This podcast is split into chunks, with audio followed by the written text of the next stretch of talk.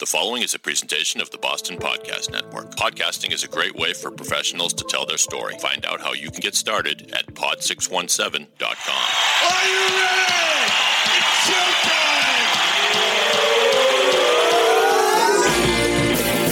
showtime! From the Pod 617 studios in Westwood, Massachusetts, it's the Boston Podcast with David Yaz and a rotating cast of characters from Pod 617, the Boston Podcast Network.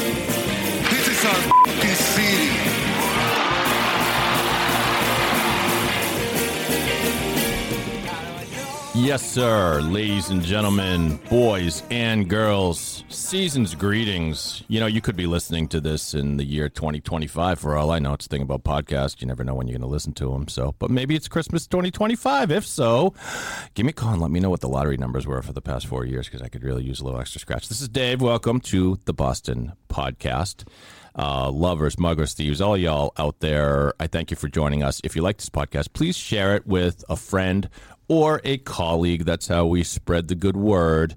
Boston Podcast Network, we're approaching 200,000 downloads. That's right. Yes, thank you. Okay, 200,000 downloads. Thanks to you, listeners. Very cool that you're spreading it. Continue to please share and tell your friends. And if you're interested in your own podcast, go to pod617.com. We produce podcasts. It's what we do right here out of our Westwood Studios. I almost forgot where I was. I want to thank off the top our sponsor, the U.S. Postal Service, second largest employer in the nation. By the way, still hiring for the holiday season right through January 3rd. So you want to make a little extra scratch. They pay $18 an hour. That's not too bad. Please apply at usps.com/careers, or you can also email them, greaterbostonhiring@usps.gov, with any questions.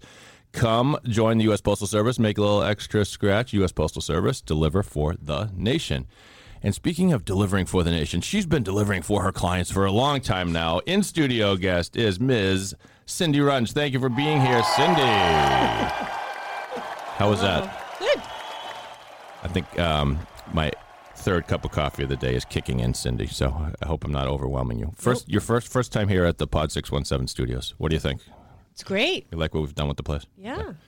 You were making your way from a long commute here, or not so long, or from the North Shore. Oh, I came. God bless you. You came down all the way from the North Shore.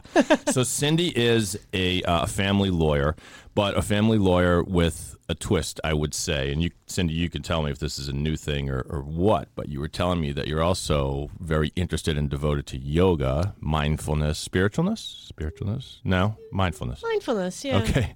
Which you wouldn't think would go hand in hand with butting heads with other lawyers in court over divorce matters. But so how do the two things fit together? Tell us right off the top. I think the way that it fits the most obviously is through mediation, actually. So I'm a family law attorney, but I also do mediation and collaborative law. And I think there's a lot of similarities between yoga and mediation. Right. With that being, you know, just focusing on your breath and being in your body.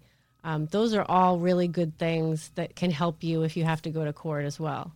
Now, when you're mediating a case, you could be the attorney, but do you do mediation as well, like with both parties there? Yeah. That's so more of what you do. Okay. If I'm wearing the mediator hat in a particular instance, then I'm there to just help facilitate a conversation with the parties. I'm not there to advocate for either side as a mediator. Right. But when I'm wearing the lawyer hat, that's when I do my advocacy work. Yeah, and you might have to get your hands dirty if necessary. And by that, I mean fight for your client. I don't mean anything unscrupulous.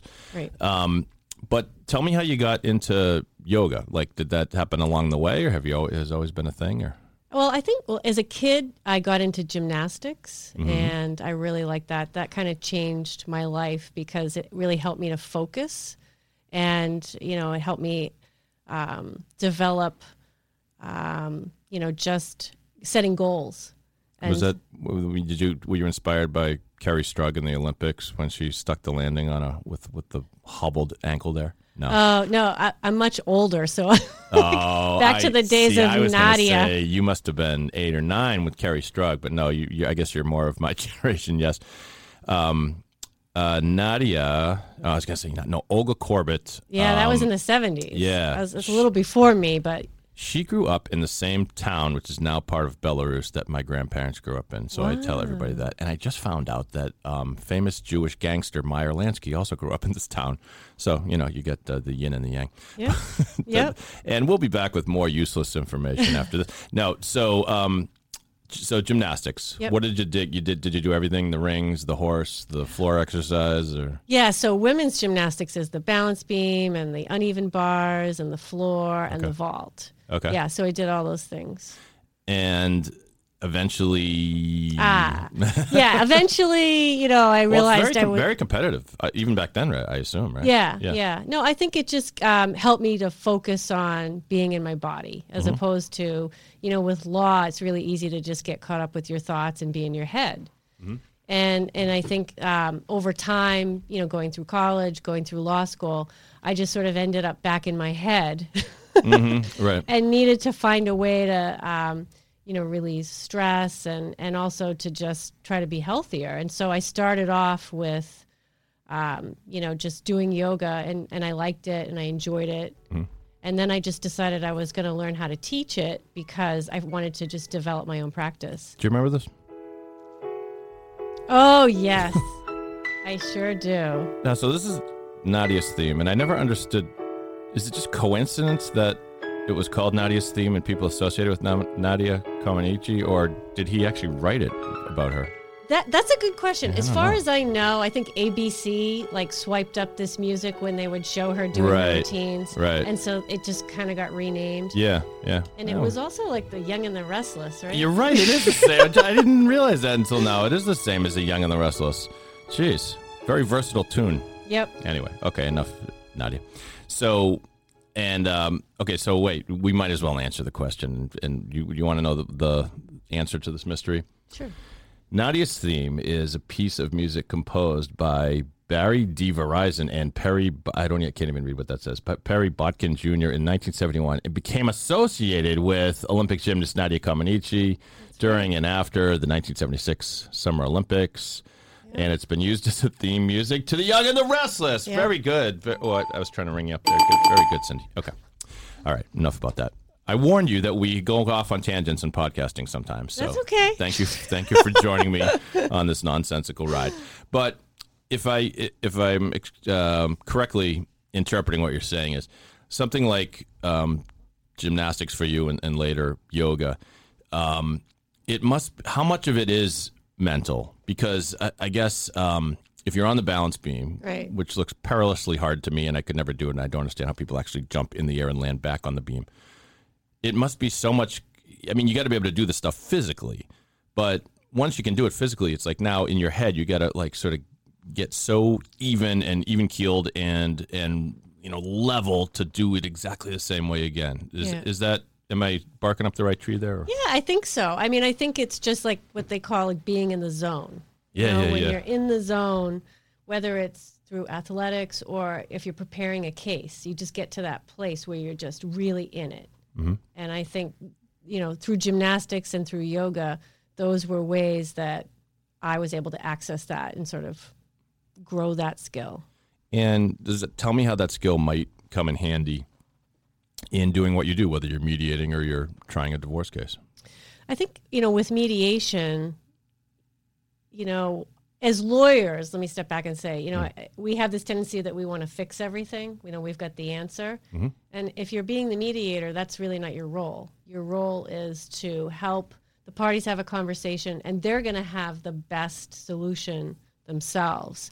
And you might be there to help them, you know, see something that's right in front of them, mm-hmm, or help them reality test certain situations.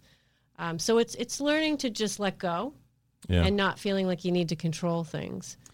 And then, you know, in terms of litigation, you know, when you're getting into the zone and you're just really focusing on your case and your arguments, it's just being mindful of just doing one thing as opposed to trying, you know, like as a culture, we value multitasking. Yeah, I'm the biggest offender. I mean, you know what was probably one of the worst inventions when it comes to computing and using a computer is the multiple windows you can have open at the same time on a computer, because it lends itself to what you say, multitasking, but it also lends it self to being sort of scatterbrained. And I'm so guilty of it. Like I'll be on one window and maybe I'll be waiting for something to upload and I'll say, well, I can go to another window and do this. Right. And then I go to a third window and now I've forgotten what I was working on in the first window. And sometimes you do, but I wonder also if it comes in handy with you where, you know, divorce law, family law can get, it can become a, I'm searching for a word, it can become an uncivil arena. I'm sure you're not contributing to that incivility, but I wonder if it may help you when you receive some nastiness from the other side, mm-hmm. for you to be able to take a breath and do the smart thing rather than fire back. And I suppose that better yet if that kind of thing trickles down to your clients who are going to be the most emotional about the thing. Yeah, I mean, I think you said a lot there. I think I aspire to be the best person that I can. You know, do I always make the mark that I hold for myself? No, you know, there are times when I get angry if somebody's being uncivil and, you know, I get the chance to do things differently the next time. Yeah. So I just try to be kind to myself and try to be mindful of like what might be driving the other person for doing what they're doing. It's not always easy, and I'm not always successful at it, but that's sort of the mindset that I try to have. I try to do the same thing. Life's too short to be nasty and just to fire away and not let things go, to use a word that you used earlier. But like you, I have my moments. I'll give you one good and one bad. Just recently, I was in line at the liquor store, and there was a woman up front, and she had a case of wine, and she was. I think fair to say elderly. And the guys behind the counter said, can I help you bring this out to your car? She said, oh, that would be very nice, but why don't you take these other people first before, which is nice of her.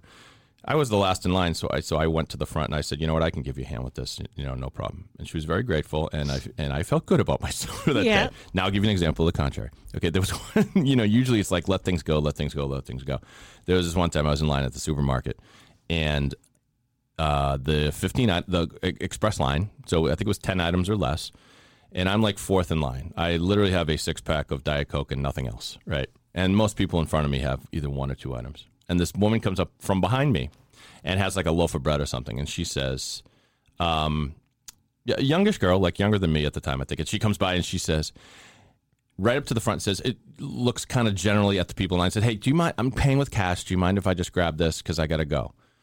And so the other three people in line kind of look at her and kind of, you know, shrug their shoulders like, yeah, okay. And I was like, you know what? I'm going to put my foot down. I said, no, you know what? I mind. And she says, what? And I said, well, I only have one item too. This is the express lane. That's what this lane is for. And she says, well, I don't see what the big deal is. I'm paying cash. I said, I'm paying cash too for this 6-pack of Diet Coke. She goes, well, why don't you just go right ahead? And I said, no, I'm going to wait in line like a polite person. And she stood in line behind me, and I could feel her fuming.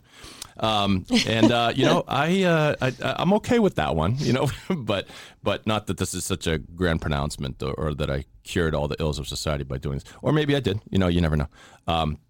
In hindsight, what I should have done is I should have paid for her bread.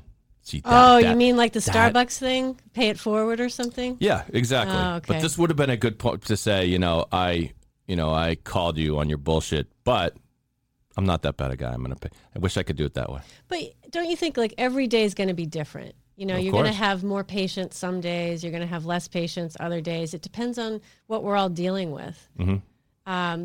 One time I was very fortunate. You ever heard of Brian Kest? No. He's a yoga teacher. Okay. He used to do a lot of like videos, like yoga videos in the 80s and 90s. And he did a lot of like really hardcore sort of yoga, you know, like really. And anyway, so he was teaching at a studio. And I don't know how this happened, but I got to pick him up or drop him off at the airport. I don't remember even how. Oh, wow. But and I remember. He's kind of like celebrity yoga guy. Yeah, exactly. Yeah, so for me, it was a big deal. Big deal, yeah. Right. Yeah. And so it turned out we were similar in age, or we are similar in age. And he, I don't know how it came up, but something about, you know, how do you judge one person against the other? You know, like if one person is screaming and swearing, you know, and you're saying, oh, that person is really out of control, they're really not a good person. But he's like, who's to say that that isn't like an improvement for that person? And so, you know, you just don't know. You know, you don't know what they were like before. Are they actually modifying their behavior? Are they working towards some sort of, I don't know, peace? Of course, if someone cuts you off in traffic and then comes at you with a baseball bat, I'm going to presume that's their low point and not like an improvement over what they would have done otherwise. Exactly. But right. But it's a good point. In general, I mean, you're a good person to ask because you practice this mindfulness. Are we getting more polite or less polite as a society? Oh, wow. That's a really good question. Yeah. You know what's interesting? I just want to, before I answer that, I would say I'm very grateful that the bar is starting to take awareness of civility. I know through the Mass Bar, I participated in doing a training for new attorneys about it. Oh, good. But, you know, there's a lot of other people who are doing that, too. And I think there's also a focus on wellness for lawyers, which I think is really, really important, because when I graduated from law school, it's like it didn't matter. You just get out and you don't talk about things like that. You can't talk about any thing that you're grappling with or you're struggling with. If you're going through a divorce, that's your problem. No one wants to hear about it. If you're, you know, a solo practitioner, nobody wants to hear about the problems associated with that. I think a lot of that is changing. I mean, I still think people are guarded about it, but the ABA has done a lot also to promulgate, you know, standards for wellness. And I actually am really proud that I wrote an article last year that was in the ABA. And I interviewed a lot of attorneys who are also either yoga teachers or now turned therapists, lawyers turned therapists. Is that article available on the World Wide Web? We will provide a link to it in the show notes to this podcast. Or if you're watching this podcast on the Adori app, there's a link right there. You can click through right now and read Cindy's article and be a better person. Hi, everybody. I'm Chamita Perel. Let me take a minute to tell you about the Boston Podcast Network. How would you like your own podcast? The Boston Podcast Network can produce one for you, whether you're a lawyer, financial advisor, business owner, or really any kind of professional. You should have your voice heard through this exciting new medium. A good podcast is more powerful than traditional advertising. If a prospective client hears your podcast through their earbuds, you're already in their head. Literally, pod617.com will help you deliver a message and build relationships. Clients and centers of influence will delight in being a guest on your show. Go to pod617.com to start planning. And in the meantime, listen to the great shows they've already produced. The irreverent Bitchless Bride podcast, the hilarious show known as Shawshanked, and the wild trip through the paranormal that is Monsterland. Be part of the pod revolution. Visit pod617.com. In pod, we trust. I was at Lawyers Weekly from 95 through 2010. And I do remember back in 95, when I started, even back then, it was an issue. I'll take your word for it that it's getting better and there's more. And what I'm talking about is incivility. The wellness thing has always been a challenge too. I mean, a lot of lawyers have drug problems and alcohol problems because of the stresses of the job. Sure. Is Lawyers Concerned for Lawyers still around? Do you know? Yeah. So that's a good organization that you can just call up and they'll help you. But I do remember writing pieces back in the mid '90s, and maybe to your point, maybe it was just worse back then. The anecdote I remember relaying was one lawyer told me he was in a courtroom once, and there was a lawyer stood up in court to address the judge and said, "Judge, I'm going to have to postpone the date that we have in 2 weeks. My baby is due that day," right? And the opposing counsel said with a straight face, "Your Honor, opposing counsel has known about this for 9 months now. I really think she should have planned it." I think I've heard that story. I mean, maybe it's even apocryphal, but that's, so you think that there's less of that now? No, I don't mean to say that. I still think there is a lot of incivility, and it can be easy to get sucked up into. And I know I have been on the, you know, I do the best that I can when I'm trying to deal with it. But I guess what I'm saying is I am grateful that there's more of an awareness that it's important to focus on wellness and you know, that this is, it's, we have to focus on work-life balance. So we have to be great advocates for our clients if we're, you know, litigating.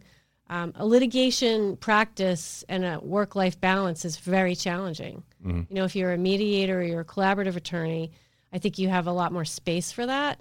But with litigation, you know, if people are filing motions and you've got to like respond quickly, it's really hard to do that. So you've, you know. Right, right. I remember when I was at Lawyers Weekly again, covering a lawyer named Harvey Schwartz, who was a really excellent employment law attorney. Don't know if he's still around. He had a scare with cancer in the mid to late 90s and rebounded from it, came back, went through chemo, the whole thing, and then wrote an article about how it had sort of changed his view and sort of softened him as what he used to be, more of a hard-nosed lawyer and just kind of more of a pit bull. And I remember talking to him saying, did you get good feedback from the article? He said, yeah, people love it. He said, but one of my closest friends pointed something out to me. He said, you know what you've done, Harvey? You've just, in a very manipulative way, pulled the most incivil move ever, because now if anyone on the opposing counsel ever tries to pull some crap on you, the judge is going to look and see, this is the poor guy who just had cancer. You can't pull that on him. Oh, Lord. I mean, that was tongue-in-cheek. Right.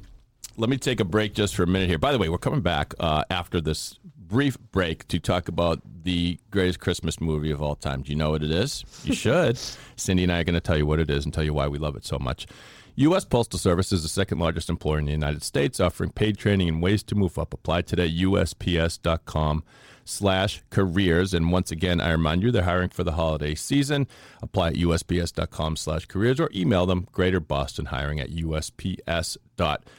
I also want to thank our friends at Adori. That's A-D-O-R-I. If you love podcasts, and you probably do, you're listening to this one after all, go to the App Store on your phone, download the Adori app, again, A-D-O-R-I. It's an anagram for radio, hearkening back to the old days of when we used to love radio. Now we love podcasts. Your podcast will come to life. So unlike other apps, you'll see images. You can see a photo of attorney Cindy Runge and get to know her a little better. And like I said, we're going to provide our links and stuff to stuff that Cindy has written and maybe a movie clip or two coming up after this. Anyways, go to the App Store and download the Adori app, A-D-O-R-I. And so let's get back to it. So to reach Cindy, by the way, it's RungeFamilyLaw.com. So her last name is spelled R-U-N-G-E, FamilyLaw.com. She is an awesome I've known you for, I mean, it seems like not that long, but it probably has been like 8 years or more. Has it really? I don't know. Like since we've done networking stuff together. Yep. Probably. I don't know. A couple years. Can you get closer to the mic, Cindy? I don't want to miss any information at all. Thank you. At least four. Oh, I think it's more than that. Were you in Provisors when we were doing that? You weren't in Provisors, no. The USA 500. Right. Okay. Are you still doing it? Yeah. Yeah, cool. Yep. So anyways, RungeFamilyLaw.com. Cindy and I are just chatting away. I hope you guys are still interested. Should we do the Christmas thing? Sure. Let's do it. All right. So this will be this particular episode's edition of Good Stuff, because there's nothing better than a great Christmas movie. So let's play Good Stuff. Oh, that's the good stuff.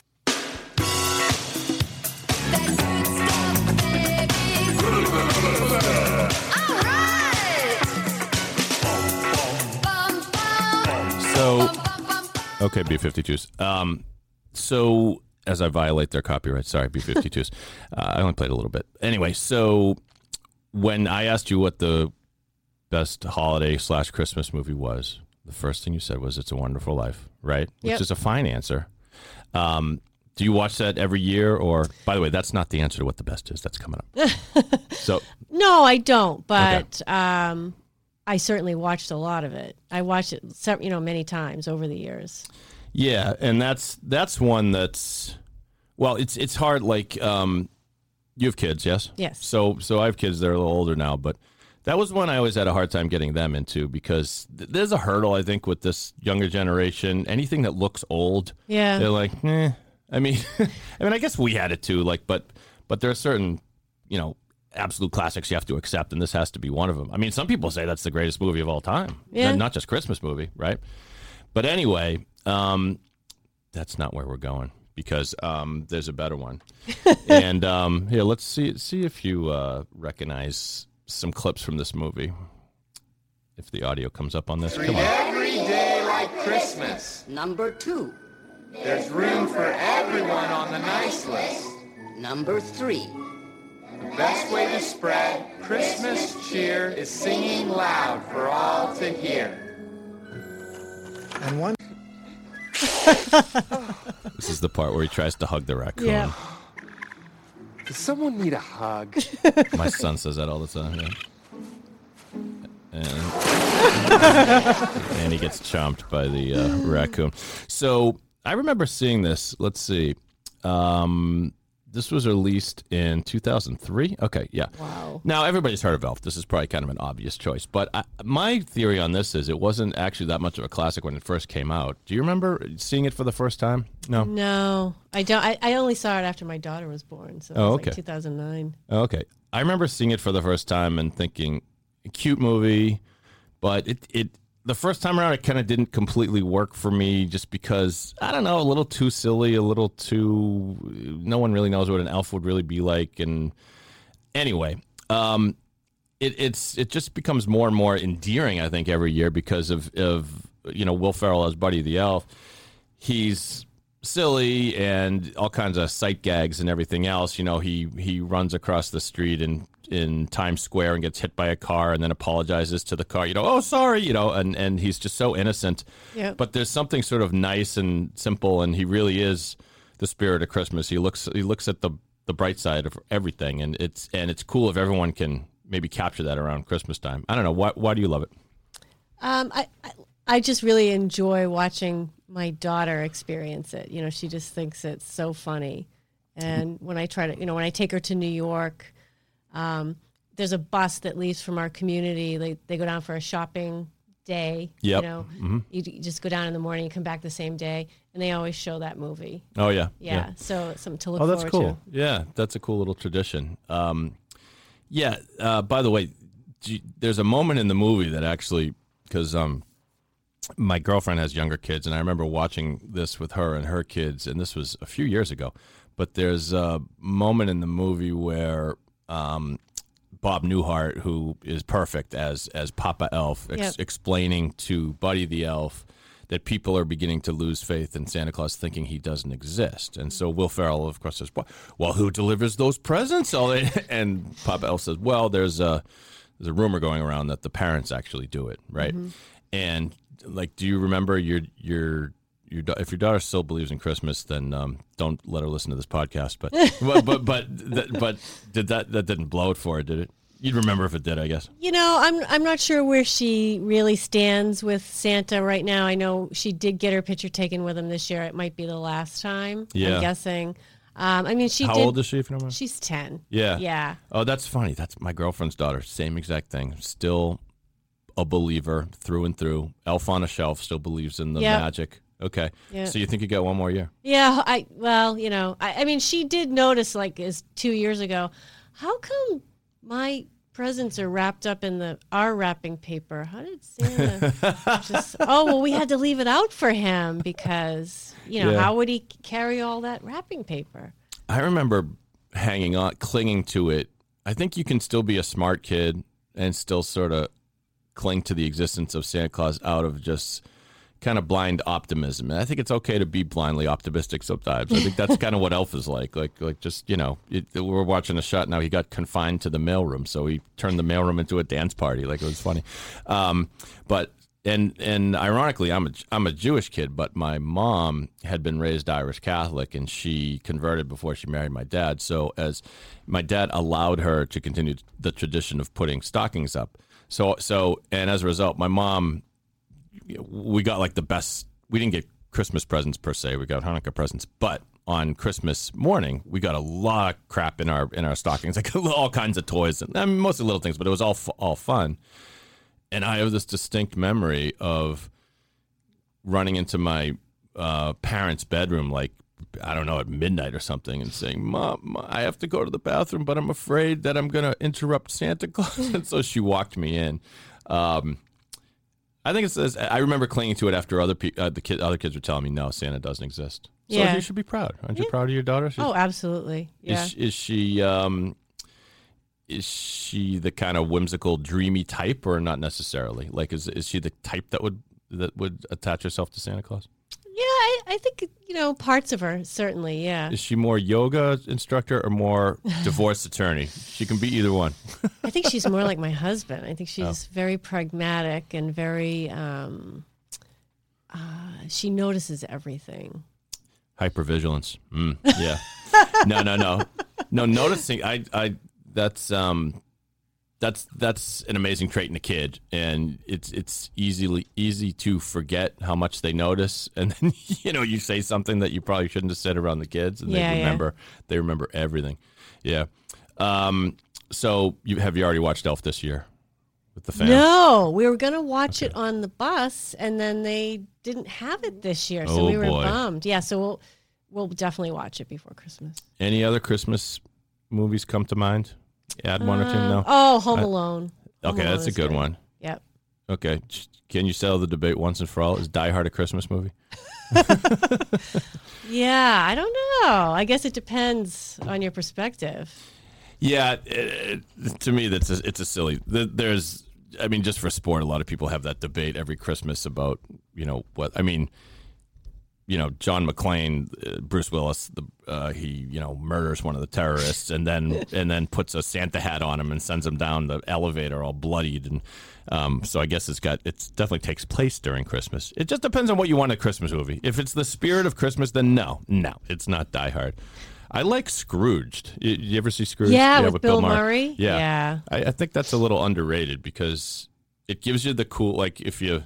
Working backwards, the speech at the end he makes where he's all like disheveled and teary-eyed and he talks about how I get it now and that this is the time to call up an old friend or call your parents or I get it now. And that's actually pretty sweet for a Bill Murray speech. Yeah, but Groundhog Day is his best movie. You think so? Oh, I love that movie. That movie is an absolute classic. It's a rewatchable, you can watch it anytime. And... it's been analyzed by philosophers and stuff. Do you know why? No, tell me. Well, it's nothing you wouldn't sort of induce with some time, but deduce with some time is that it just poses this question as to what would you do if your day was like his was in the movie. He fell into this weird vortex where every day was the same. And then other philosophers say maybe it's a metaphor about how that is what our life is. Mm-hmm. Our life really is everything. We sometimes do become creatures of monotony, and how do we break that? Or because he goes through. Do you remember what he does? The phases he goes through. Yeah. At first he wakes up to Sonny and Cher. Right. I got you, babe. Right. But then at first his reaction is disbelief, of course, right. and then he doesn't have much fun with it, and he realizes he's trapped in Punxsutawney, Pennsylvania, which he doesn't like. Right. And eventually tries to kill himself. Right. Kills himself, comes back anyway, kills himself again, comes back again, kills himself three different ways, right, including going over the cliff with the groundhog in the car. And then there's a phase where he just has fun with it, mm-hmm, and he picks up girls and goes to the movies. And then there's a phase where he becomes very charitable, and he knows there's a kid that falls from a tree every day, so he runs over to catch the kid so he doesn't break his leg. Mm. And I guess, I don't know what the real philosophers say, but I guess it's kind of do we do that in our everyday lives? Do we, in order to mix up the mundane, do we go through phases where we just seek pleasure or just super nice or just super selfish? Well, it's you have to keep doing the same thing until you can change, or you have to have the same experience until you're ready to do it differently. See, that's why you're the mindfulness expert. And that's why you're smarter than me. I'm not an expert. Because that is what happens. That's the way he breaks it, by actually changing who he is and becoming a nicer person. Wait, are we talking about Scrooge or Groundhog Day? It's the same in every movie. Anyway, we are up against the clock here. Once again, Cindy Runge, who is awesome, and thank you for being such a good sport.